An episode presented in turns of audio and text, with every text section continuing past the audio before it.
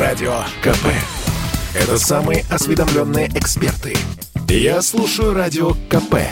И тебе рекомендую. Как дела, Россия? Ватсап-страна! В России впервые разрабатывают национальный стандарт для так называемых карт спасения для всех автомобилей в стране. Это своего рода инструкции на случай аварии. Эта инструкция будет содержать не только все необходимые сведения о самом транспортном средстве, но и рекомендации для сотрудников экстренных служб, как действовать, если эта машина попадет в ДТП. С нами на прямой связи Сергей Гринин, председатель общественной организации «Гражданская безопасность». Сергей, приветствую вас. Здравствуйте. Здравствуйте. А чем это э, национальный стандарт отличается от кнопки ГЛОНАСС? Э, той самой тревожной кнопки, которая, собственно, и может призвать на помощь, сообщить о, о каких-то проблемах?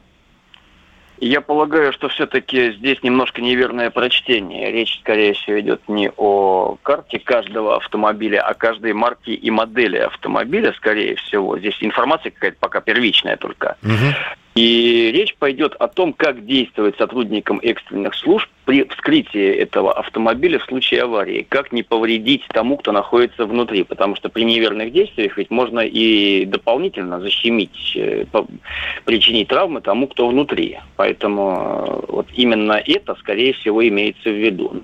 Полноценной информации доскональной пока нет. Слушайте, а насколько это э, применимо? Ну, то есть можно, конечно, написать общую методичку, как, да. как вскрывать, ну, я не знаю, Kia или как вскрывать Шкоду, если она вдруг попадется... Поп- Не попадет... просто Шкоду, а Шкоду Фелиция, ну, отдельно от да, Шкоды Октавии, Октавии и так да. далее. То есть как как, в каком порядке, как правильно вскрыть автомобиль быстро, эффективно и не причинить вреда находящимся внутри травмированным людям. Да, но ведь каждый Потому случай есть... индивидуален. С одной стороны повреждена дверь со стороны водителя, с другой стороны прижала крышу и заблокировала дверь со стороны пассажира. Можно ли предугадать все?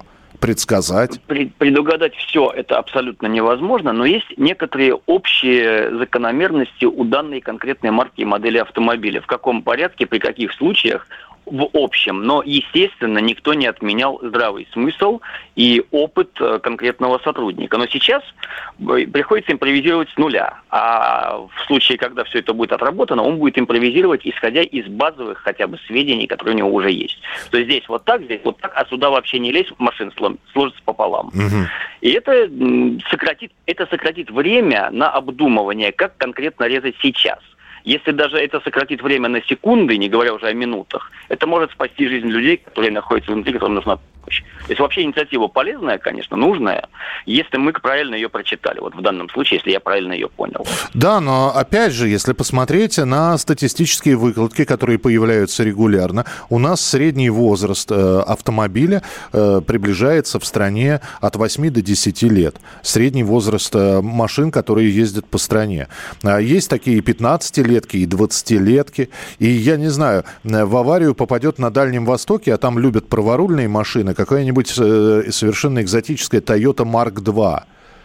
Ну, а, Марк-2 а, отнюдь не экзотическая машина, их много. Ну, их много, понятно, да. Что... То, то есть понятно, что надо, надо тогда брать еще и по годам, потому что та же самая, ну, я не знаю, Volkswagen, он менялся. Э, он менялся с развитием я, я бы сказал, не по годам именно, а по моделям, по типам кузовов. Mm-hmm. Да, если это там в третьем или в пятом кузове, это, конечно, разные машины. И в четвертом тоже.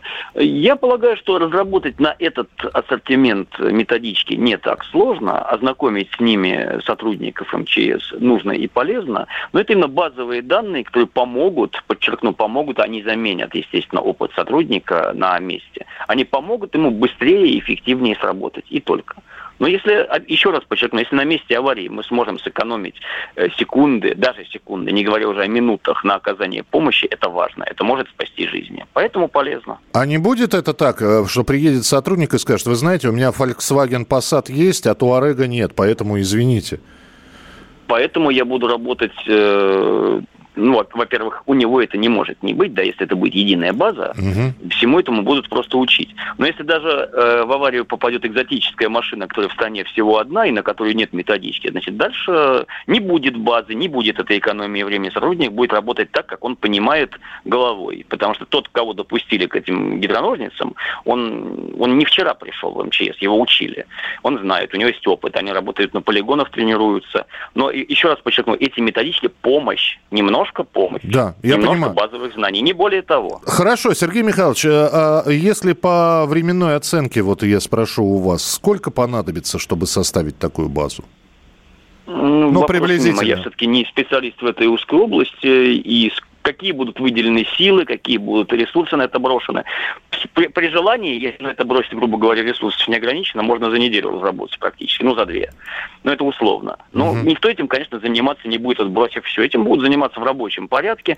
Во-первых, наверняка уже есть э, наработки, есть опыт, а, об, обсчитанный, э, обобщенный опыт, как с этими машинами работали раньше. Да? Есть информация от производителя, где какие там силовые узлы и так далее. То есть, в принципе, все это обработать, привести в, э, как говорится, причесать на бытовом языке не так сложно.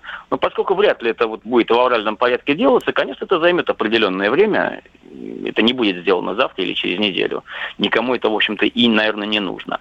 И я полагаю, что если посмотреть внимательно на исходный документ, там должны быть поставлены сроки на выполнение его.